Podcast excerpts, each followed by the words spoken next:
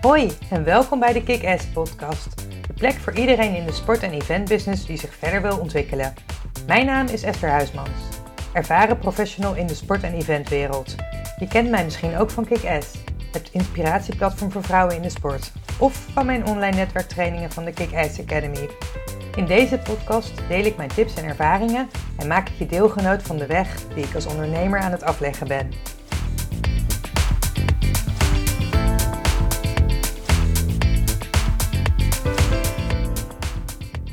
We zijn live! Vandaag uh, interview ik Jessie Engelhard. Uh, Jessie en ik kennen elkaar via LinkedIn. We hebben elkaar nog niet persoonlijk ontmoet. Dus het is de eerste keer dat we elkaar uh, nu spreken. En um, wat mij opviel is dat Jessie nou, heel actief is op, op LinkedIn. Ik zie haar regelmatig voorbij komen. Zij is advocaat um, in de sport. Zij heeft een eigen, eigen kantoor in Barcelona. Ze heeft gewerkt bij UEFA en FC Barcelona. Inmiddels is ze ook spreker en, uh, en geeft zij um, uh, lezingen, of in ieder geval uh, geeft voor mij les aan verschillende universiteiten. En daarnaast heb je je eigen opleiding um, opgezet, of cursussen op het gebied van sport.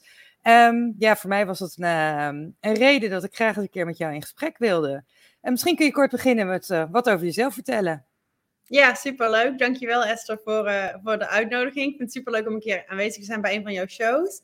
Um, voor mij is het trouwens de eerste keer dat ik iets in het Nederlands doe. Dus soms zal ik een beetje Engelse woorden gebruiken. Maakt niet uit. Veel lezingen doe, doen. Doe ik ook hoor, als ik, als ik over het voetbaldingen nee. praat. Dus, ja. Ja. Um, ja, inderdaad, alles wat je net hebt gezegd, dat is eigenlijk een korte omschrijving van mezelf. Dus ik ben sportadvocaat. Um, ik woon in Barcelona. Ik kom gewoon uit, uh, uit Nederland, uit Eindhoven. Ik woon hier nu al een aantal jaar. Um, ik geef inderdaad lezingen, of ja, ik, ik geef lectures, zeg maar. Dus docenten aan verschillende universiteiten hier. Altijd gericht op sportrecht. Um, soort, soms ook een beetje meer de sportmanagement kant in. Want zoals je al aangaf, heb ik ook um, bij FC Barcelona en bij UEFA gewerkt. En dat was meer in de sportmanagement kant. Kunnen we daar even verder over praten. Um, en ik heb dus mijn eigen cursus inderdaad, een online cursus voor um, zowel mensen die in de sportwereld terecht willen komen, maar ook mensen die gewoon in sport willen werken. Um, omdat ik het idee had dat er best wel een beetje een soort van gebrek was aan kennis, niet theoretische kennis, dus heel veel kennis over uh, sportrecht en alle verschillende sectoren, zeg maar, maar hoe je echt in die wereld terecht kan komen, dat is niet iets wat je gewoon aan je ouders kan vragen of aan de buurman of zo, want er zijn best wel weinig mensen, relatief gezien, die in sport werken en die echt een ja, um, die je kunnen uitleggen hoe je daar kan komen. Dus die, die, praktische kant meer wilde ik gewoon even belichten. En dat doe ik dus in die uh, online cursussen. Maar dat zijn inderdaad Leuk. een beetje de, de En kun je ons begin, even beginnen bij het begin? Je zegt, ik, uh, ik kom uit Nederland. Je hebt in Nederland ook gestudeerd, volgens mij. Um, ja. Vertel, hoe is, dat dan, hoe is daarna gegaan? Um, dus ik heb in Nederland gestudeerd. Ik heb mijn, mijn high school daar gedaan, gewoon middelbare school. Toen heb ik daarna een gap year genomen, omdat ik niet zeker wist wat ik wilde gaan studeren. Um, toen ik een, heb ik een half jaar in Barcelona gezeten en een aantal maanden in uh, Florida om talen te leren, Engels en Spaans. Maar dat was natuurlijk ook gewoon om plezier te hebben, want Engels sprak ik eigenlijk al. Um, heb ik dus een gap year genomen en uiteindelijk heb ik ook besloten om rechten te gaan studeren. Dat was, um, was niet dat ik altijd advocaat wilde worden. Ik heb gewoon een soort van persoonlijkheidstest toen ook gedaan, van wat, welke richting mij zou passen. En ik ben heel uh, analy analytical, analytisch. Um, ik vind het gewoon uh, ja, interessant om een soort van case te kunnen solven, um, creatief bezig te zijn, et cetera. Dus toen dacht ik, oké, okay, rechten zou op zich wel bij mij passen. Ook ben ik heel georganiseerd, gestructureerd. En dat heb je in, in, in law school wel nodig. Um, dus heb ik rechten gestudeerd. En daarna um, heb ik mijn laatste zes maanden van mijn, van mijn studie heb ik in Brazilië gezeten. Daar heb ik toen een soort van Erasmus gedaan, zes maanden. Ja, was super interessant. Waar in Brazilië? In Rio. In Rio, leuk, ja. In Rio, ja. Nee, het was echt een super ervaring voor mij. Um, en dat is ook de eerste keer dat ik een beetje ging denken over van... Oké, okay, ik wil wel, ik wil, ik zit nu in de rechten, maar ik wil ook iets doen wat ik echt, waar ik echt passie voor heb. En natuurlijk, Brazilië is, is all about passion. Um, toen heb ik ook daar uh, als vrijwilliger gewerkt in, in van die sloppenwijken, in de favela's. Um, en toen me ook met voetbal een beetje meer in contact gekomen. Ik, ik kom gewoon überhaupt al uit een heel um, family-oriented family. Dus mijn hele familie houdt van voetbal. Ik speel zelf geen voetbal, maar ik, uh, ja, ik vind het super leuk om te kijken. Dus ik heb altijd al een beetje dat sportgevoel gehad van, oh, het zou super leuk zijn om iets met sport te kunnen doen. Want dat gewoon, ja, dat laat werk, werk niet zoals werk voelen, zeg maar. Daar komt meer je passie echt naar boven. En toen ik daar ook zag van hoe, hoe, de belangrijk, hoe belangrijk voetbal en sport überhaupt is voor de mensen die daar ook gewoon wonen en hoe blij het mensen maakt, toen dacht ik ook van nou, het zou super leuk zijn natuurlijk om ooit iets daarmee te kunnen doen. En ik hou überhaupt van gewoon in een stadion aanwezig zijn. Ik ben ook naar de, naar, de Maracana-stadion daar geweest, et cetera. Die atmosfeer en alles vond ik gewoon zo leuk. Maar ik legde niet meteen die koppeling van uh, rechten en sport uh, op voetbal, et cetera. Dus toen dacht ik, nou ja, um, ja, het is een beetje voorbij gevaard, zeg maar. Toen heb ik een um, jaar in Madrid gestudeerd om een, een Spaanse titel te kunnen behalen om advocaat in Spanje te kunnen worden. Is dat dan ook in Spaans? Was die ja, studie dan ook? Oh, ja, ja, geweest toen. Ik wist vanaf jongs af aan al best wel snel dat ik in het buitenland wilde wonen. Daarom heb ik misschien ook dat gap year toen gedaan. En toen ik in Barcelona die zes maanden zat, dacht ik echt van oké, okay, hier zou ik mezelf wel zien uh, settelen. Dus um, toen heb ik een jaar uh, die studie gedaan, was in het Spaans. Ik moest toen dus een, een uh, een master um, tot legal access, noem je dat in het, in het, uh, in het Engels in het Spaans, doen. En tegelijkertijd moest ik allerlei vakken, um, extra vakken doen, wat ik natuurlijk Nederlands recht had gestudeerd, maar is heel anders dan van Spaans recht. Dus ik moest allerlei vakken inhalen die de normale, normale Spaanse studenten wel hadden gedaan. Dus het was een heel pittig jaar voor mij. Um, en ook omdat ik, want ik sprak, al, ik sprak al wel een mondje Spaans. Ik had gewoon Spaans gestudeerd al van tevoren. Maar één ding is conversational Spaans en iets anders is recht studeren in het Spaans. Want zelfs in het Nederlands is het al moeilijk. Dus toen, de eerste keer toen ik daar bij die, bij die universiteit aankwam, toen had ik ook echt van holy, wat is dit? Want ik kon gewoon letterlijk niks verstaan bijna van die les. Ik moest allemaal dingen vertalen tegelijkertijd en dat was echt heel lastig. Um, maar goed, uiteindelijk met heel veel uh, oefenen en, en Google Translate is dat ook gelukt. En toen daarna moest ik dus ook stage lopen, om uiteindelijk hier als, Spa als advocaat beëdigd te kunnen worden. Toen heb ik sta stage gelopen als eerst bij een um, Duits advocatenbureau in Madrid. En daarna vervolgens bij een Nederlands advocatenbureau hier in Barcelona. En, en tijdens beide, die beide stages is de eerste keer dat ik in, in, in aanraking echt kwam zeg maar, met sportrecht. Dus toen zag ik bijvoorbeeld een sponsorship um, agreement. En toen had ik van, hey, dit is interessant. Dat vind ik veel interessanter dan een, een echtscheiding uh, behandelen bijvoorbeeld. Dus toen dacht ik, wow, als dit echt een, een tak is binnen, binnen de advocatuur. Want ik had er tijdens mijn hele rechtenstudie nooit van gehoord. Ik heb geen ene lecture of wat dan ook gehad over sportrecht. Um, komt ook mede omdat sportrecht niet per se een, een substantive area of law is, maar. Het is niet per se een speciale tak. Het is meer een mengelmoesje of een cocktail van allerlei verschillende vakken um, um, in, de, in de advocatuur. Dus uh, dat is de eerste keer dat ik veel contacten tegenkwam. dacht ik, wow, dat is super interessant. Heb ik heel veel uh, onderzoek gedaan daarna. En uiteindelijk um, ben ik toen bij een master terechtgekomen, een master in sportsmanagement en law, bij een uh, privé-universiteit hier in Barcelona. Dus na die stage, toen kon ik daar eigenlijk aan de slag als advocaat, gewoon bij dat advocatenbureau, want ze wilden mij toen wel aannemen. Uh, maar hun hadden heel weinig van die sportrechtszaken. Dus toen was een beetje een keuze voor mij. Of ik ga gewoon nu voor een vaste baan, zeg maar. Wat ik ja, als, als, uh, als, als gestructureerd meisje, zeg maar, gewoon wel zou aan willen nemen ook. Maar aan de andere kant denk ik, nee, want ik wil ook gewoon echt die studeren nog en verder specialiseren in iets wat ik echt interessant vind. En toen ik dat hele sportrecht en sportmanagement ontdekte, toen dacht ik, oké, ik wil er meer over weten. Um, en toen vervolgens ben ik dus die master gaan doen. En toen is eigenlijk een, bal, beetje een balletje gaan rollen. En ben ik bij, die, uh, bij Barcelona, UEFA, et cetera, terechtgekomen. Een mooi het balletje gaan rollen, ja, ik herken dat wel. Het is zo grappig, want ik hoor, ik, ik zie, hoor best wel wat overeenkomsten. Want ik heb zelf ook een half jaar Madrid gestudeerd. Oh dus ja? Dus ik weet precies, uh, nou ja, en, en, bij mij was het voor economie de studie empresarialis, was het dan. Dus een soort combinatie van, ja, het bedrijfseconomie eigenlijk. Ja. En uh, ik weet dat ik er ook in het begin met klapperende oortjes zat. Maar die studie is dan net wat makkelijker nog te doen dan rechten in een andere taal. Dat lijkt mij helemaal uh, pittig. Ja. Want ik Ja. weet ook dat de eerste, eerste paar weken zat ik daar echt in de collegebank van, oké, ik um, spreek de taal eigenlijk... Nou ja, een heel klein beetje. En ik ga gewoon een universitaire studie volgen. Dus ik herken wel wat je zegt, ja. Dan wil je echt in het diepe, ja. Ja, ja. Hey, en, ehm, en je zegt van nou, de, dus toen is het balletje gaan rollen. Toen eh, Barcelona en UEFA. Vertel daar eens wat over. Hoe ben je daar dan terecht gekomen? Ja, dus toen heb ik ehm, tijdens, die, tijdens die master, toen, toen eh, moest je ook een studie gaan doen. En toen ehm, door heel veel te netwerken en met heel veel mensen in contact zijn gekomen met docenten die bij ons les hebben gegeven, et cetera. Uiteindelijk ben ik toen een stage, eh, hebben ze mij een stage aangeboden bij FC Barcelona in de um, Innovation Hub. Dus dat is de Innovation and Strategy Department, zeg maar. Uh, nou, ik had nog nooit in mijn leven van innovation gehoord. Ik wist totaal niet wat het was binnen de voetbalsector. Ik bedoel, ja, als je aan innovation denkt, dan denkt iedereen wel gewoon aan technologische oplossingen of zo. Maar ik wist totaal niet wat dat dan zou zijn binnen de sport. Ik had er ook geen ervaring mee verder. Um, ik kwam gewoon van de rechterachterkant. Maar het goede, het leuke was dat dat net ook een nieuwe afdeling was binnen de club. Dus het was zeg maar een soort van start-up binnen FC Barcelona gewoon. Dus ze zochten ook voor mensen die gewoon, um, ja, Ghana's in het Spaans, dus gewoon zin hadden om te werken, zeg maar. Um, die jong waren, die uh, ondernemend waren, die meerdere talen spraken, et cetera. Um, en mijn profiel paste daar wel binnen. En ook natuurlijk het feit dat ik recht had gestudeerd, ja, geeft wel een, bepaalde een bepaald basisniveau aan, zeg maar. Dus ik denk dat het wel heeft geholpen ook.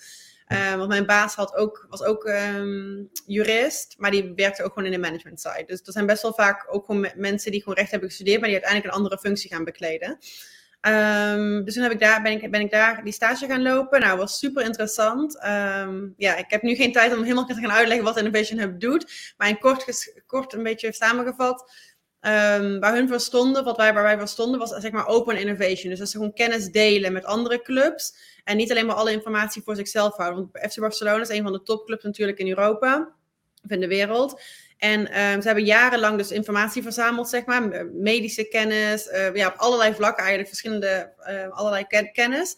Maar die hielden ze altijd een beetje voor zichzelf als een soort van geheimpje. Dus van, oké, dit zijn onze best practices, zo doen wij dingen. Maar we, wilden het niet echt delen.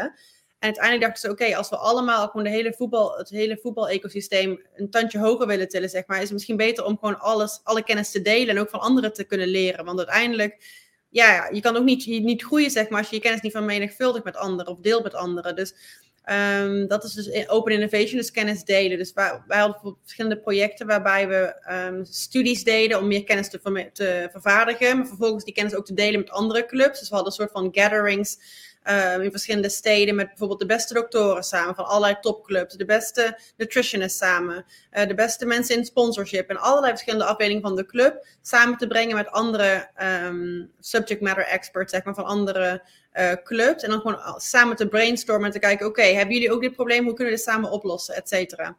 Dus um, ja, zulke projecten deden we. En oh, aan de andere kant hebben ze ook een educational platform. En waarmee ze ook hun kennis willen delen met mensen die bijvoorbeeld, ze hebben bijvoorbeeld cursussen, online cursussen over sport en nutrition. Um, omdat zij natuurlijk die, die elite kennis hebben. En, um, en die dus ook willen delen met, met, met die Jan en Alleman, zeg maar. Um, dus dat was super, super leuke ervaring. Daarna hebben ze hem ook aangenomen. Heb ik daar ook gewoon gewerkt als uh, fulltime werknemer, zeg maar. En uiteindelijk... dat was niet, dus was het niet juridisch eigenlijk dat op dat moment? Nee, dat was allemaal niet juridisch. Nee, ik was wel ook schakel met, het met de juridische afdeling, omdat ik dus die kennis al had. Maar, uh, maar het was meer de managementkant. Ja. Ja. Um, Waar ben je weggegaan daar? Omdat ik toen een baan bij UEFA aangeboden kreeg. Of een stage eigenlijk. Een stage ja. bij UEFA. Um, nou ja, voor mij was het in het begin zoiets van, hmm, van een fulltime baan bij FC Barcelona, wat ook echt mijn, mijn droom gewoon was. Um, om dan naar UEFA en ook nog eens naar een stage te gaan. Als ik wel zoiets van, ja, daar moest ik wel even over nadenken. Maar ik had bijna geen tijd om na te denken, want ze zochten iemand per direct. En per direct betekende echt binnen uh, eh, 14 dagen moest ik, moest ik omgeswitcht zijn, zeg maar. Dus heb ik lang over nagedacht toen. Maar toen dacht ik, ja, als ik wil groeien en ik ben nu nog jong. Um, en ik, ik, ik, heb, ik zag mezelf ook wel altijd gewoon een tijdje in een soort van internationale organisatie werken. Want FC Barcelona is wel heel um, traditioneel en heel uh, Catalaans, zeg maar ook. Ja. Um, heel lokaal. Dus ik zag mezelf ook wel, omdat ik talen super interessant vind, et cetera, om een keer gewoon op een internationaal niveau te werken. Dus toen dacht ik, ja, die kans krijg je ook niet altijd. Uh, dus heb ik toen gewoon aangenomen. Ben ik dus die stage begonnen bij UEFA. was eigenlijk precies hetzelfde bij Barça maar dan vanuit UEFA zijn kant. Um, en het leuke daaraan was dat ik bijvoorbeeld een van die projecten die wij hadden opgezet bij Barcelona, um, die heb ik dus ook maar een soort van meegenomen naar UEFA. En hebben het vanuit UEFA zijn uh, positie verder uitgerold. Um, dus de, communicatie bleef gewoon altijd heel goed en dat vond ik ook heel fijn. Um, om toch samen te kunnen blijven werken met Barcelona, met de mensen die ik daar kende. En om alles gewoon een beetje samen te gaan doen. Dankzij in het kader van Open Innovation, zeg maar. Um, en toen uiteindelijk, na die stage hebben ze me daar ook aangenomen. Heb ik dus ook een tijdje nog fulltime daar gewerkt. Volgens mij een jaar. En toen kwam uh, corona. Uh, nou, voor mij was het super indrukwekkend om zeg maar in midden in zo'n organisatie te zitten. En ook als toen de, toen de Eurocup dus werd verplaatst, et cetera. Om alles mee te maken van binnen van hoe zo'n organisatie nou met zulke challenges omgaat. Uh, en in één keer werd innovation dus heel erg uh, belangrijk ook, omdat uh, ja, iedereen had oplossingen nodig. Bijvoorbeeld, er waren geen fans in het stadion. We moesten een start-up hebben die digitale fans in het stadion kon projecteren, et cetera. Dus uh, werd heel erg belangrijk. Maar aan de andere kant konden ze ook weinig budget eigenlijk toewijzen aan de Innovation Hub. Omdat er zoveel grotere problemen waren op dat moment. En dat was ook net op het moment dat mijn baas wegging. Um, omdat hij een gezinsuitbreiding had. Dus hij ging terug naar Parijs. En toen stond ik eigenlijk een beetje alleen voor. Dus ze zeiden, oké, je kunt nu of de hele, de hele afdeling op jou nemen. Dus je, wordt dan echt de, manager van de Innovation Hub. En dan sta je er eigenlijk alleen voor op dit moment. Ehm, of we, we moeten je laten gaan. Maar je moet een van de twee. Dus is of alles of niks. Um, nou, in het begin heb ik er wel heel lang over getwijfeld. Maar ik had altijd toch een beetje het gevoel dat ik toch terug wilde naar de rechterkant. En omdat ik nu zo lang in de managementkant zat, wat super voordelig voor mij was, omdat ik daardoor dus echt een heel, heel goed inzicht heb gekregen in hoe een club, maar ook een federatie zoals UEFA van binnen werkt. Want dat is iets wat ik um, van tevoren niet echt, ja, niet, niet echt een, een, inzicht in had. Ik wist niet welke afdelingen er in een club zijn. Ik wist niet hoe zo'n zo'n club of een federatie überhaupt werkt. Wat hun doel, doelstellingen zijn, wat hun motivatie is. Uh, wat hun ja, het is natuurlijk zo groot inderdaad, zo'n UEFA. Ja. ja, klopt. Ja. Dus ik had helemaal geen, geen, geen, zicht daarin. En als sportadvocaat nu ook om met mijn klanten goed om te kunnen gaan. Om, en om echt goed te begrijpen hoe de voetbalwereld nou eigenlijk werkt. Is die, die ervaring van mij super waardevol geweest. Maar ja, ik moest dus die keuze maken. En toen dacht ik, hmm, ja, ik, het voelde ook een heel klein beetje als een zinkend schip. Want er kon dus weinig geld in worden gepompt vanuit de UEFA zelf. Het was corona, alles was heel onduidelijk. Um, en ik miste Spanje ook gewoon heel eerlijk gezegd heel erg. Um, want Zwitserland is um, ja, is op heel veel vlakken leuk, maar anders. ja, ik, heb er ook, ik heb ook een jaartje er gewoond, dus ik weet ja, het. En dus ik, weet hou heel erg van Spanje. Dus ik, ja, uh, ik, ik kan het verschil... Het. Zeker, kijk, tussen, tussen Nederland en Zwitserland is al, is al een verschil. Maar tussen Spanje en Zwitserland is helemaal een verschil. Klopt, ja, ja, ik wilde natuurlijk uit Nederland weg, omdat ik dus die Spaanse cultuur zo leuk vond. En, en de taal, ja. De, ja, alles eromheen, zeg maar. Uh, de mentaliteit van de mensen. En dat is in Zwitserland natuurlijk helemaal tegenovergesteld. Ik was ook het enige meisje daar. Um, alleen maar mannen van rond de 50, et cetera. Dus ja, ik, ik zag mezelf niet echt daar uh, als manager van de Innovation Hub. Wat, ik weet niet, ik zag het gewoon niet voor me. Um, met, gecombineerd met het feit dat ik dus terug wilde naar Spanje. En dat ik dus uh, terug wilde echt naar de pure juridische kant. Dus toen dacht ik, oké, ik moet nu een beslissing maken. Nou, de beslissing was best wel snel gemaakt. Want als ik eenmaal een beslissing maak, dan zet ik hem ook meteen in. Dus toen zei ik, nee, ik ga terug naar Spanje. Um, en toen was ik ook toevallig in die periode was ik toevallig in contact met twee uh, studenten met wie ik had gestudeerd aan die master um, hier in Barcelona. En die, hadden, die zeiden al van, hmm, we zouden in, de toekomst wel een keer samen een project kunnen opzetten, een soort van advocatenkantoor met z'n drieën. Jij brengt dan vooral de, de kant van de, van de voetbalwereld, zeg maar, in. Hun hadden al een aantal jaar ervaring als, uh, puur in die, als, als, als, juristen. Dus toen dachten we, hmm, als we al onze, al onze kennis samenvoegen, dan kunnen we best wel een interessant project hebben. Nou, zo gezegd, zo gedaan. Dus toen um, hebben we Sensato Sportsla opgericht. Met ons advocatenbureau nu in Barcelona. Um, en ja, daar hebben we nu, dat, is, dat was in november 2020 volgens mij. Dus nu um, anderhalf jaar ongeveer uh, ja, zijn we met het advocatenbureau bezig. En het gaat super goed. Ik ben er heel blij mee. Um, maar zoals we net ook al zeiden in de intro, doe ik nog verschillende dingen dan naast. Want dat is denk ik wat mij van, management, van de managementkant heel erg aantrok. Dat je, dat, het, dat je meerdere dingen kan doen, zeg maar. Ik zag mezelf nooit puur als een advocaat op een advocatenbureau werken. En gewoon alleen maar papieren dingen doornemen. Um, en die vrijheid heb ik nu. Dus ten eerste omdat ik mijn eigen baas ben. Ten tweede omdat ik nog dingen daarnaast kan doen. En sowieso ook omdat het in de sport is, is heel veel. Het is niet zo traditioneel als dat ik het vroeger voor me zag. Want dat was wat mij een beetje afschok aan de, aan de advocatuur. Is dat ik echt dacht van ik moet op een advocatenbureau zitten. Uh, van 9 tot 5, et cetera. En zo waren die stages ook. Nou, 9 tot 5 is uh, kort voor de advocatuur. Ja, inderdaad. Nee, inderdaad. ja, standaard ja. uren, maar dan daarnaast nog veel langer inderdaad. Ja. Dat zag ik gewoon niet zoveel. Dat zag ik niet echt bij mij passen. Dus nu heb ik een beetje mijn eigen weg gevonden binnen de sportrechtadvocatuur. Um, en ja, dat was het een beetje. Ja, Even tussendoor, als er mensen zijn die vragen hebben voor Jessie, stel ze vooral in de, onder, de, onder de stream. Dan, kunnen wij, uh, dan zien wij die hier verschijnen in onze broadcast studio. Dus uh, aarzel niet. Um, ik ga weer verder met mijn vragen aan jou. Want uh, je zegt, nou, oké, okay, dus je, je, de, de, de, je kantoor eigenlijk. Wat, wat, zijn jullie, wat voor type klanten hebben jullie dan? Waar moet ik dan aan denken? Ja. Wat voor type zaken neem je voor je rekening? Dus we hebben, zo, ik zeg al, een soort van drie, zeg, een drievoudige cliëntel. Dus we hebben atleten, voornamelijk voetballers, want we focussen ons voornamelijk op voetbal. Um, we hebben ook af en toe wat tenniszaken, een paar cricket cases gehad, maar onze main focus is voetbal. Ten eerste omdat dat gewoon mijn uh, focus persoonlijk ook is. Um, en dat het gewoon natuurlijk de grootste markt is. Dus we hebben voornamelijk um, atleten. vervolgens clubs ook. En agents, dus zaakwaarnemers of intermediaries in het Engels. Dat zijn onze, onze voornaamste klanten. Ehm, en we, hebben, we helpen ze bij alles. Dus er zijn voornamelijk eigenlijk twee soorten services die we aanbieden. De ene is uh, geschillenbeslechtiging. Dus als er een probleem is, bijvoorbeeld um, een, een, een, speler heeft een exclusiviteitscontract getekend met een zaakwaarnemer, dat, dat, dat, die zaakwaarnemer de enige persoon is die zijn belangen mag behartigen, maar vervolgens gaat hij met een andere zaakwaarnemer en, en sluit hij een deal. Nou, ja. zulke dingen gebeuren dagelijks. Um, daar moeten wij natuurlijk van aan te pas komen. Maar ook simpele dingen zoals gewoon contracten opstellen tussen een club en een speler. Een contract opstellen tussen een speler en een zaakwaarnemer. Dus het, hele, het is voornamelijk contractenrecht eigenlijk. Um, en het beslechtigen van, van geschillen, die er heel vaak uh, zijn. Bijvoorbeeld nu hebben we een zaak van een speler die... Um, die een aantal, jaar, een aantal maanden zijn salaris niet heeft uitbetaald gekregen. Dus dan moeten wij daarvoor naar de FIFA. Of hebben we ook een zaak van een speler nu die uit het eerste, die niet meer mag meetrainen met, uh, met het eerste team. Nou, dat is zijn, dat is zijn recht per zijn contract. Uh, dus dan moeten wij een brief sturen naar de club. De club gaat daar niet op in. Dan moeten we uiteindelijk naar de FIFA gaan. Um, dus ja, dat soort dingen eigenlijk een beetje.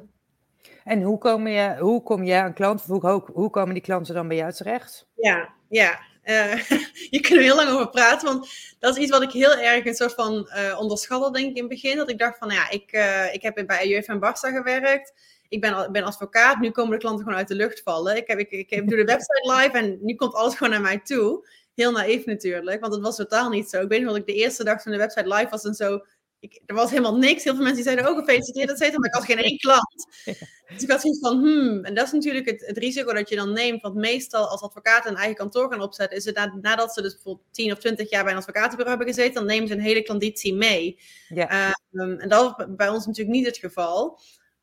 Um, dus, en daar is eigenlijk het stukje waar wij net ook uh, kort van tevoren over hadden gehad, het hele stukje zichtbaarheid en online zichtbaar zijn kwam daarbij uh, bij kijken. Dus Um, ik had van tevoren helemaal geen social media. Dus tijdens mijn hele periode bij Barst en UEFA had ik geen social media. Zonde natuurlijk, als ik er nu over terugdenk. Zelfs geen LinkedIn?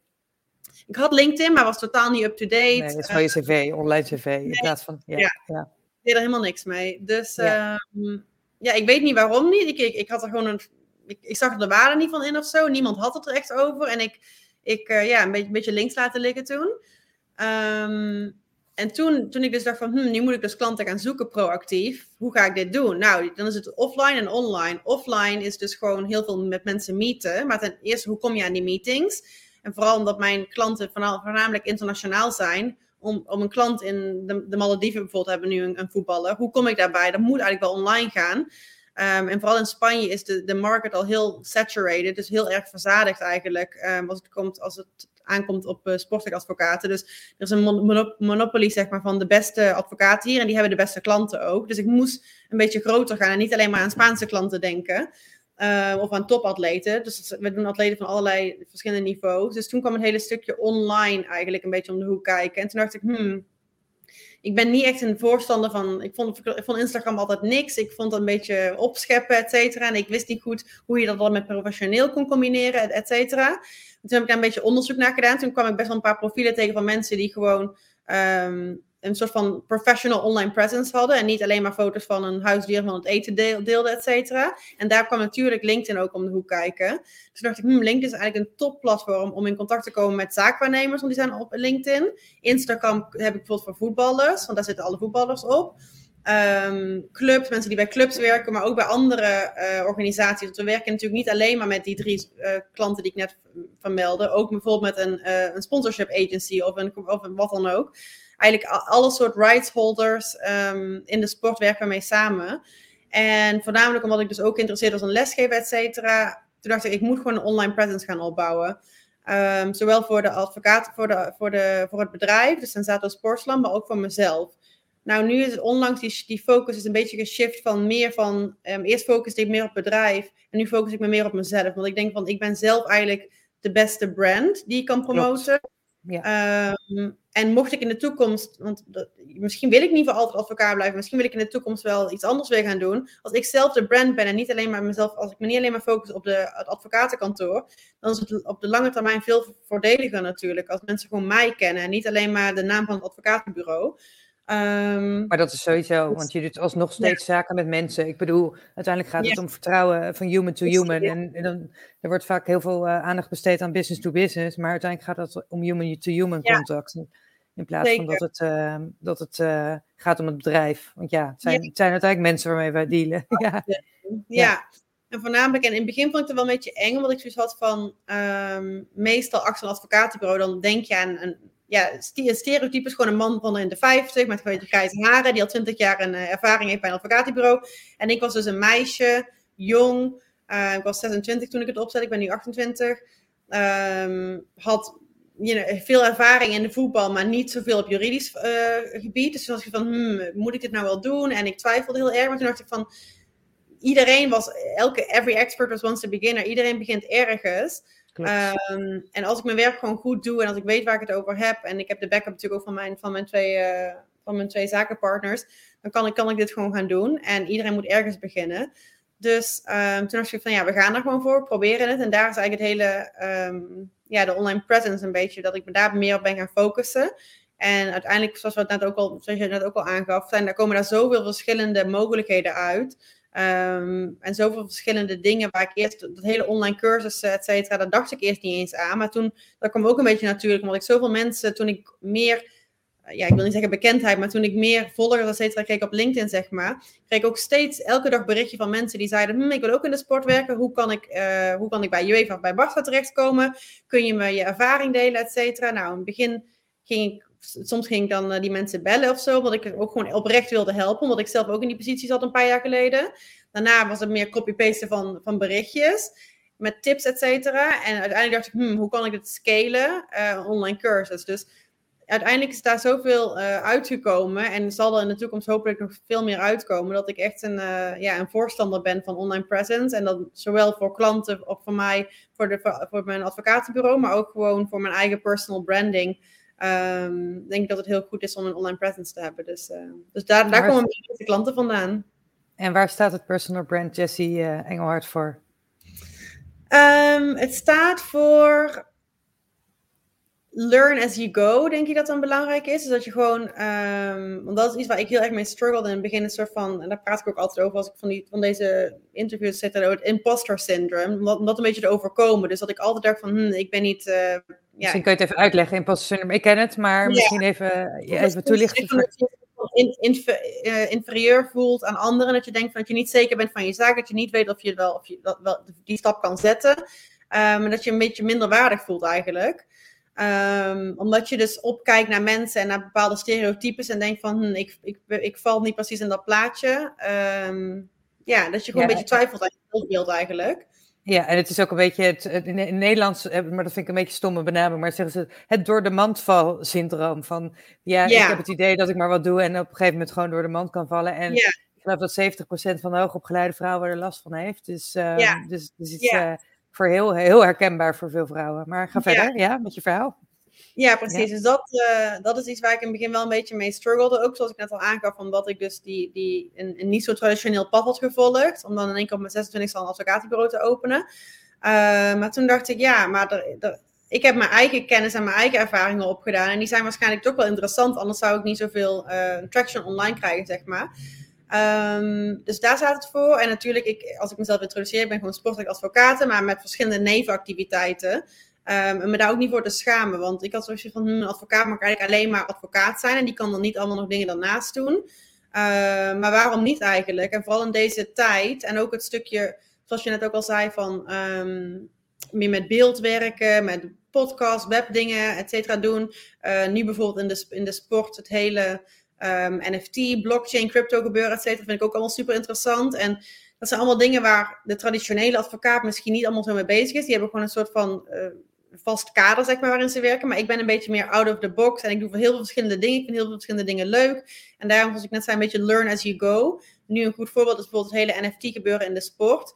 Um, wij bieden ook juridische hulp aan bij dat soort contracten, et cetera. Maar dat is iets waar, en daar sta ik ook gewoon heel open in. Wij hebben niet jarenlange kennis of ervaring in dat, op dat gebied, maar dat is gewoon maar, heel... Maar dat heeft niemand. heeft niemand nog. nee, inderdaad, dat heeft niemand. Maar soms nee. dan, dan zie je wel dat mensen zeggen van, oh, wij, wij doen al jaren dit, et cetera. En toen, in het begin is het ook heel eng om natuurlijk een klant te zeggen van, ja, je moet hiervoor betalen voor deze service, maar wij, wij doen ook maar wat eigenlijk, zoals jij zei net. Maar het gaat niet om door, in, door de mand vallen, het is gewoon dat je daar open in bent en, en transparantie, et cetera. En dat, daar staan wij ook heel erg voor, um, dat we dus een soort van innovatief zijn. En voornamelijk ook heel um, transparent. Dat we gewoon heel open willen zijn met de klant. En echt, wat jij net zei, ook die band van. Um, die niet, niet business to business, maar meer gewoon bij als persoon. Dat die mensen ook zijn, weten wie wij, wie wij zijn, waar we voor staan. Um, dat we een hele nauwe band hebben met de klant. Dus daar, uh, we willen dingen gewoon een beetje anders doen. Een beetje meer casual. Inderdaad, ik, ik, ik kom veel... Je hebt het ook de boutique, boutique law firm genoemd, zag ik inderdaad. Ja, ja. ja dus dat is ook een andere... Ja. ja, dus het is gewoon een beetje uh, dingen anders doen. En daar, je daar niet voor uh, schamen en, en het gewoon proberen. Ja, en, en je zei net ook van um, het zichtbaarheidsverhaal, daar hebben we het in het, voor, het voorgesprek ook even over gehad.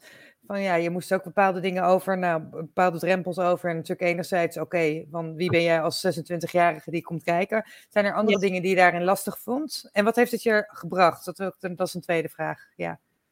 Um, ja, inderdaad, van het feit dat ik dus jong was, um, met, met dus weinig, relatief weinig ervaring, dat was dus een drempel. Maar ten tweede ook, uh, wat van natuurlijk jou wel herkenbaar zal zijn, het, het vrouw zijn in de voetbalwereld. Het is natuurlijk een hele mannelijke, of ja, nu steeds meer zijn er ook weer steeds meer vrouwen, maar over het algemeen wordt het beschouwd, denk ik, als een mannenwereld.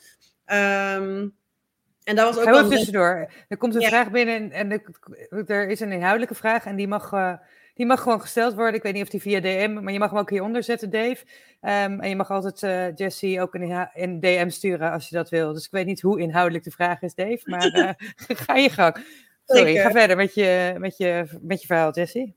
Ja, um, de ja, mannenwereld, dus, ja. In de mannenwereld, dat was ook wel een drempel waar ik overheen moest. Um, Waarom? En dat was een beetje bij Barça en bij UEFA, want ik weet nog volgens mij de eerste dag bij UEFA of zo, toen, toen maakte iemand een opmerking van, oh ben jij de, de, de secretaresse of zoiets. Toen dacht ik van ja, typisch natuurlijk, um, dat ze dat dan denken.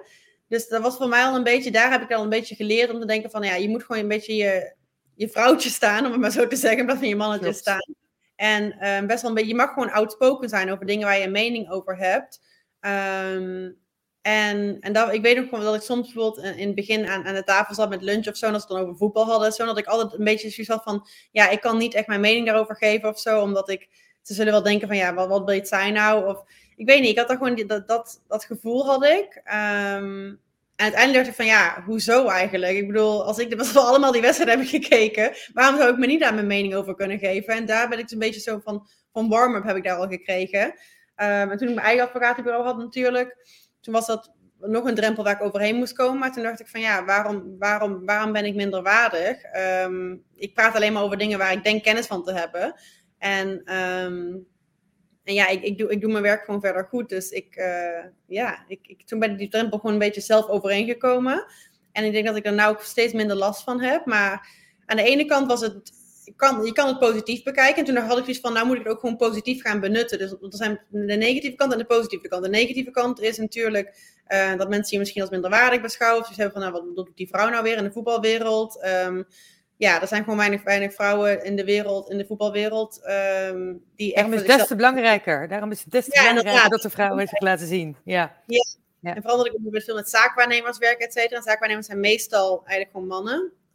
Um, maar de positieve kant is dat het voor mij veel makkelijker is misschien om een eerste introductie te krijgen. Want al snel zeggen ze, oh, even een koffietje doen of even, oh, ik een keertje, een keertje appen of wat dan ook. Soms met andere intenties, maar de, het eerste contact is ook wel makkelijker. Um, en ook voor mijn online presence inderdaad. Voor wat, wat voor reden ze me dan ook volgen, ik kan daar, ik kan ook voordeel uithalen. Dus toen dacht ik misschien, misschien meer gaan focussen op de positieve kant. Um, en dat doe ik nu voornamelijk. En wat me dat heeft opgeleverd, ja, um, klanten voornamelijk en online zichtbaarheid. En die online zichtbaarheid probeer ik op verschillende manieren te benutten. Natuurlijk voor mijn eigen voordeel. En ten tweede ook gewoon om mijn kennis te kunnen delen met steeds meer, met meer mensen. En voornamelijk nu met studenten die dus um, die zich in dezelfde positie bevinden. Niet alleen maar vrouwen, ook mannen, maar ja, iedereen die gewoon student is en die of in het buitenland wil studeren, of in de advocatuur wil in het buitenland, of in de sport wil werken, uh, of die in de die sportrecht willen doen, maar niet weten hoe ze daar terecht moeten komen. Um, om ja, mijn eigen ervaring een beetje te kunnen delen. Um, en ik heb natuurlijk maar relatief weinig ervaring gezien in mijn, mijn, jonge leeftijd, maar hopelijk kan ik dat gedurende de komende paar jaar alleen maar uh, versterken. Ja, maar dat is ook heel weer mooi. Wij spraken daar van tevoren over, van ja, die rolmodellen. Kijk, ik zei net ook al, ja, je bent daarin ook een rolmodel. En toen moest je een beetje lachen. Maar het is natuurlijk wel. En ik, ik bedoel, ik zeg het zelfs bij mezelf. Ik heb inmiddels twintig jaar ervaring in, uh, in de sportwereld. En dan denk ik, ach joh, weet je, ik was laatst yeah. al mijn events op een rij aan het zetten. En denk ik, oh ja, het is toch best wel een leuk, uh, leuk rijtje. Maar vrouwen willen niet zo graag een rolmodel genoemd worden. Maar we zijn het wel voor de jongere generatie. En het is zo ongelooflijk belangrijk ook om vrouwen uh, vrouwelijke rolmodellen te zien. Om te zien wat de mogelijkheden zijn. Want jij zei ook al, nou ja, je, toen jij begon, dat, dat er eigenlijk op, op het gebied van rechten, dat er heel weinig, dat je eigenlijk niet eens wist wat de opties waren. En dat is natuurlijk ook hierin, van ja, als vrouw, dat je ziet van, oh, maar deze mogelijkheden zijn En Dat is voor mij ook een van de redenen geweest dat ik ja, zoveel ben gaan posten. Van ja, maar la, weet je, als ik het kan, dan kunnen anderen het ook. En voor mij was weer, ik, bijvoorbeeld een van de, mijn, mijn rolmodellen is Priscilla Janssens. Die was de eerste vrouwelijke venue director bij UEFA. Inmiddels is het een vriendin van mij geworden. Maar ja, zij heeft ooit door de, dat, dat, glazen plafond heen uh, gebroken. Of is daar doorheen gebroken. En daardoor heeft ze de weg vrijgemaakt voor andere vrouwen. Die dus ook nu dat kunnen doen. Dat is inmiddels al zoveel jaar geleden. Maar ja, die, die moeten er zijn. En, um, en die vrouw moet zichzelf ook laten zien. En dat is nou ja, bij mij natuurlijk de reden dat ik gestart ben met Kick-Ass omdat ik uh, merkte dat er heel veel vrouwen zeiden: zeggen, ja, nou ja, het is allemaal niet zo bijzonder, weet ik veel wat. Maar dat is het wel. en, uh, ja, ja, dus ja. het is gewoon heel belangrijk. Dus daarom is het alleen heel erg goed dat je dat doet, maar ook dat je inderdaad als, uh, als lecturer en als spreker aan het werk bent. Want ja, ik zie ook vaak die, die lijstjes voorbij komen met, ja, met vooral allemaal, nou ja, niet allemaal grijs per se, maar allemaal mannen van een bepaalde leeftijd. En dan denk ik, ja, waar zijn de vrouwen? En ze zijn er echt wel. Alleen, ja. Uh, ja, wij moeten ook onszelf wat meer laten zien. Dus daarin, ja, uh, ja dat stimuleer ik alleen maar. Ja. Zeker in de sport, zeker in de voetbalwereld. Dus ja, uh, dat is, is wel gewoon... op de pitch. Dus ja, klopt. Om het terrein te behalen. Ja. Hey, en wat is het advies aan jou, aan de jongere versie van jezelf? Aan de Jessie van, uh, van uh, vijf, vijf, ik doe vijf jaar terug inmiddels. Tien jaar is alweer uh, heel jong. um, Ja, ik denk just do it, zoals Nike's slogan is. Want ik ben best wel een beetje een twijfelaar. Maar als ik eenmaal de beslissing maak, dan ga ik er ook wel voor. Maar die, die twijfelperiode is bij mij best wel groot meestal. Um, dat, ik, dat, ik, dat ik alle negatieve kanten, zoals ik al zei, ik ben heel uh, analytisch. Dus ik, ik kijk eerst naar alle positieve kanten en negatieve kanten. En soms denk ik van, je moet het gewoon, je moet het gewoon doen. En dan learn as you go, wat ik dus nu een beetje meer die mentaliteit heb geadopteerd. Maar ik denk dat ik toen gewoon heel veel twijfelde van, ja, maar of dit en kan dit dan wel? En, maar ik heb rechten gestudeerd, hoe kan ik dan nu in, in management gaan werken? En maar ik zit nou bij Barcelona, moet dan naar UEFA gaan. En he, hoe kan je nou bij UEFA weer een baan en dan hebben en dan toch naar, naar Barcelona weer teruggaan? Dus dat, dat twijfelen een beetje en, en mezelf daar een beetje mee gek maken eigenlijk. Dat ik nu, dat ik nu zoiets zou hebben van, ja, doe het gewoon, probeer het gewoon. Je bent nog zo jong en en ook voornamelijk om mezelf niet te serieus te nemen. Want um, de reden waarom ik zoveel twijfel is omdat ik mezelf dus heel serieus nam waarschijnlijk. Dat ik dacht van ja, dit is een, een, een life or death situation. En uh, als ik dit doe, dan kan ik nooit meer dit. De rest van mijn leven aan vast, ja. ja. klopt. Ja. ja, zo zag ik dat heel erg. Ook met die studies van, wow, als ik nu dit ga studeren, dan kan ik echt nooit meer een andere kant op. Of, um, en dat ik nu zoiets heb van ja, probeer het maar gewoon. Als je het leuk vindt, vind je het leuk. Zo niet kan je altijd nog switchen. Er zijn mensen die op zijn 40ste nog aan een rechtenstudie gaan beginnen. En ik ben nu pas 28, dus um, ja, mezelf niet te serieus nemen. En ook niet altijd, en inderdaad dat imposter syndrome. Dus niet denken van dat je te minderwaardig bent, dat je, dat je uh, niet weet waar je het over hebt of wat dan ook. Dat je gewoon jezelf mag laten zien en jezelf kan zijn. En uh, dat het al gewoon al, ja, cliché gezegd, maar dat het gewoon genoeg is. Mooi. Hm. En wat zijn tips voor jongere vrouwen die uh, ook zoiets willen? Um, nou, ik denk wat ik mezelf, om, ik, ik kan natuurlijk heel veel uh, mentality clips, tips gaan geven, et cetera. Maar er zijn eigenlijk drie dingen die ik altijd zeg die ik, uh, waar ik mezelf op zou focussen. Dus dat is gewoon experience opdoen, dus ervaring opdoen in de, in de, in de sportwereld. Mag ook wat vrijwilliger, waar dan ook. Op een lokaal niveau kan je beginnen bij je eigen, eigen sportteam. Maar ervaring opdoen is super belangrijk. En hoeft natuurlijk niet meteen op hoogste niveau te zijn dat je meteen een stage bij Barça krijgt. Maar waar dan ook uh, stage lopen en uh, ervaring opdoen in de voetbalwereld in de sportwereld. Um, ten tweede is het, um, want ik zeg altijd experience, um, experience, network en knowledge. Dus kennis opdoen. Heel belangrijk, dus gewoon jezelf echt, echt helemaal in verdiepen. En dat heb ik toen ook gedaan, dus door die master, maar ook gewoon door heel veel research te doen online, boeken te lezen, cursussen te volgen. Dus echt kennis opdoen over de sector waarin jij wil gaan werken. Um, en als laatste networking. En dat is, dat is dus vooral nu ook online. Dat is ook iets waar ik in het begin wat ik een beetje onderschatte. Want ja, ik had zoiets van, ja, netwerken, ja, hoezo, waarom moet dat? ik heb gewoon een goede studie gedaan en ik kom er wel. Maar vooral in de sportwereld is het zo belangrijk om contacten te hebben en om een netwerk te hebben. En niet alleen maar om je daarvan te, te profiteren, maar gewoon om uh, om nieuwe introducties ook weer te krijgen en om jezelf gewoon uh, ja, in, die, in die omgeving te kunnen begeven eigenlijk. Dus het is zo belangrijk om een netwerk op te bouwen. En uh, in het begin, en ik denk dat heel veel mensen daar best wel veel fouten in maken, want bijvoorbeeld, als ik, ik krijg zelf heel vaak berichtjes gewoon van, oh, ik ben D&D, hier heb je mijn cv, ik wil graag stage lopen bij jou. En dat voelt voor mensen dan misschien al als netwerken, maar er komt zoveel, het is, het is meer gewoon een, een echte oprechte band opbouwen met iemand, zeg maar. En als er ooit iets uitkomt, dan leuk. Maar niet meteen met een, met een goal zo van, oh, die persoon die kan mij dan gaan helpen met een stage of met een werk of met dit of dat. Want je kent elkaar helemaal niet. Dus je moet die band eerst een beetje opbouwen. Um, en ik ben ook best wel iemand die best wel altijd snel van zijn stapel wil lopen. Dus van, nou, ik wil dit, ik weet precies wat ik wil. Dus ik, ik ga via die persoon wil ik dan daar terechtkomen. Maar zo werkt het gewoon niet. Um, en vooral omdat het een hele competitive industry is. Want er zijn, ik krijg twintig berichtjes per, per, per dag soms van mensen die stage willen lopen. Dus om echt een beetje te focussen op die soft skills ook van hoe je moet netwerken um, en waarom je het doet. En dan niet meteen alleen maar naar de short term kijken, maar ook naar de long term. Um, dus die drie, die, die drie dingen zou ik een beetje op focussen. Nou, als ik als vrouw of als, als, als wie dan ook in de, in de, in de sportwereld terecht komen. Nou, ik kan me daar alleen maar heel erg bij aansluiten. Ik heb, ik heb zelf mijn netwerktraining opgezet daarom, oh, omdat ik, ik ook die vraag heel vaak kreeg. Dus inderdaad, precies wat jij zegt. Niet het uh, short term, alleen maar visitekaartjes strooien. Maar juist uh, het investeren. En ik heb allemaal i'tjes daarin. Inspireren, investeren, informeren, et cetera. Dus, uh, dus ja, daar, dus hier sluit ik me helemaal bij aan. Ik zie de vraag van Dave en we hebben niet heel veel tijd meer. Dus ik ga die vraag even stellen. Ja? In FIFA zit nu een topvrouw, ik geloof als general secretary. Dat klopt inderdaad. Volgen jullie haar in haar rol en zien jullie weerstand in de mannenvoetbalwereld? Ja, zeker. Ik, ben, ik, uh, ik ken haar inderdaad via, via, via, alleen maar via online. Ik ken haar niet persoonlijk. Maar inderdaad, natuurlijk volg ik alle, alle role models. Een andere role model van mij is ook Ornella bijvoorbeeld. Die is de head of football in, bij FIFA. Ik heb ook les van haar gekregen. Dus ik, ik, volg eigenlijk alle vrouwen die in topfuncties zitten. Omdat dat natuurlijk altijd een... Ja, dat zijn mijn role models.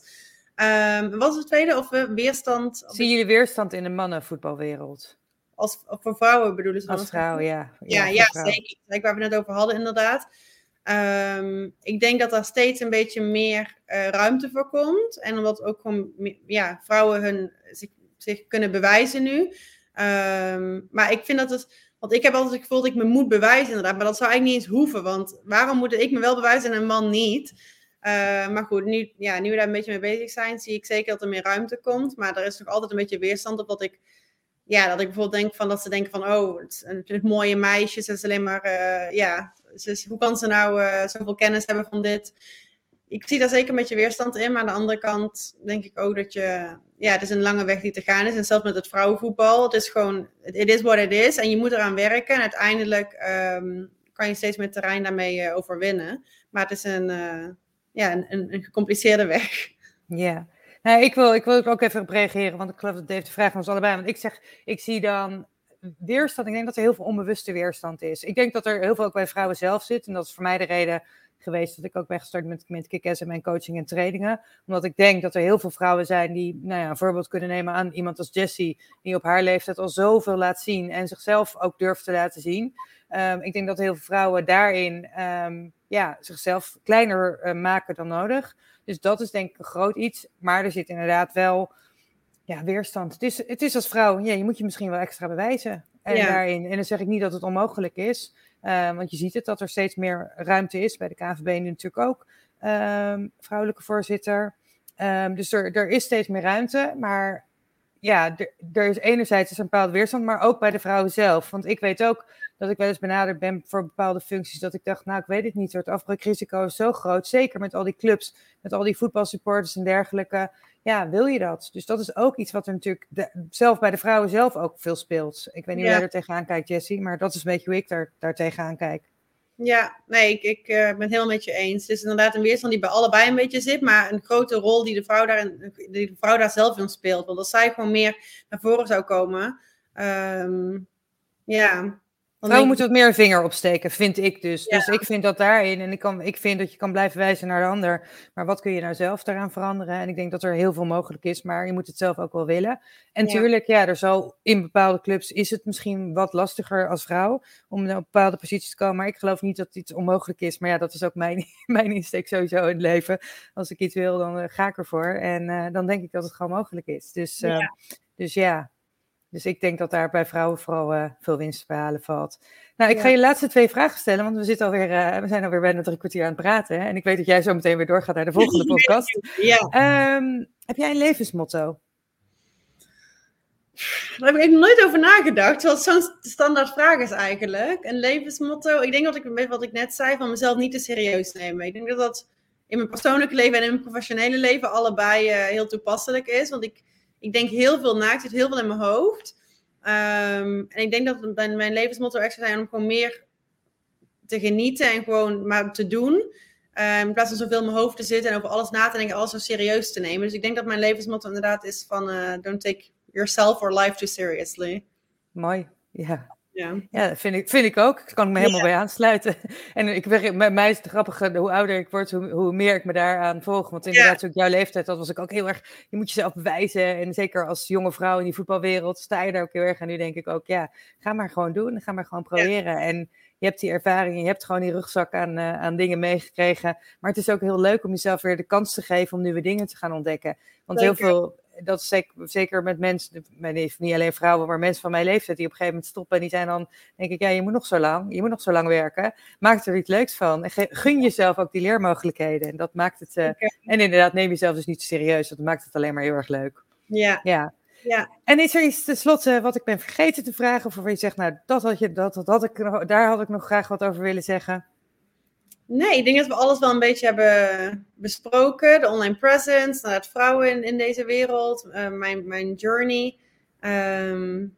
Nog één, laatste, nog één nee. laatste vraag. Wat zijn je ambities nog? Of wat heb jij, wat, waar wil je over vijf of tien jaar staan?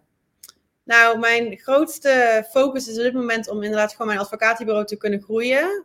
Um, dus om meerdere mensen aan te kunnen gaan nemen. Um, om ook meer banen te kunnen creëren daarin. Want ik denk dat in de sportrecht, en dat merk ik nu wat ik al zei, dat ik zoveel berichtjes krijg over stageplekken, et cetera. Er zijn heel weinig mogelijkheden ook. Um, en ik denk dat als er meer werkgelegenheid zou zijn in die sector, dus meerdere ja, als gewoon meerdere, meerdere, studenten kan helpen om een, een, een, weg te vinden in die wereld, dat, dat is ook wel iets wat ik heel graag zou willen doen. Dus mijn eigen kantoor groeien. Um, en mijn online presence gewoon groeien. Dan kijken wat, welke mogelijkheden daaruit komen. Bijvoorbeeld lesgeven is iets wat ik, waar ik nooit over na heb gedacht eigenlijk. En dat is iets wat op mijn pad is gekomen, een beetje organisch ook, door mijn online presence. Um, en hetzelfde ook met die cursussen. En dat vind ik ook gewoon super leuk om mijn kennis dus te kunnen delen met anderen. Dus om daar op dat vlak ook een beetje te groeien, zou ik ook heel leuk vinden. Um, en dan, ja, want nogmaals, ik weet niet wat er over tien jaar, misschien is er over vijf of tien jaar weer, zijn er allerlei andere nieuwe platformen of technologieën of dingen. Dus um, ik weet totaal niet wat er, wat er op mijn pad gaat komen in de toekomst, maar om ook gewoon een beetje ja, open te staan voor allerlei dingen, zoals ik nu ook heb gedaan. En mezelf niet te, bekrompen te houden. Zo van, oeh, ik ben alleen maar advocaat, ik mag alleen maar dit doen. Ik vind het heel leuk om ook nevenactiviteiten te hebben. Um, en dat kan nu, omdat ik dus mijn eigen baas nu ben. Dus uh, ja, om gewoon te groeien. Mooi. En dat, dat is ook mooi. En dat je net wat je zei met de NFT-wereld en dergelijke, wat er natuurlijk, er is zoveel gaande. En ja. dat wordt alleen maar, dat wordt alleen nog maar groter en meer. En hoe, ja, hoe mooi is het om daar dan ook op die manier mee bezig te zijn. Ja, ja, ja. zeker. Nou, ik ga je bedanken voor, uh, voor je tijd, voor het leuke ja. interview. En uh, dan gaan we hem nu afsluiten. Dankjewel voor de mogelijkheid. Ik vond het super leuk om met jou een keer te kletsen. Want we kenden elkaar inderdaad al via LinkedIn, maar nog niet one-on-one uh, zoals nu. Het is dan wel virtueel, maar ik vond het super leuk met jou te praten ook. Dus uh, ja, het ging goed in het Nederlands, hè? Ja, het ging goed. Volgende keer doen we meteen Engels. ja. ja. ja, super leuk. Nou, dankjewel.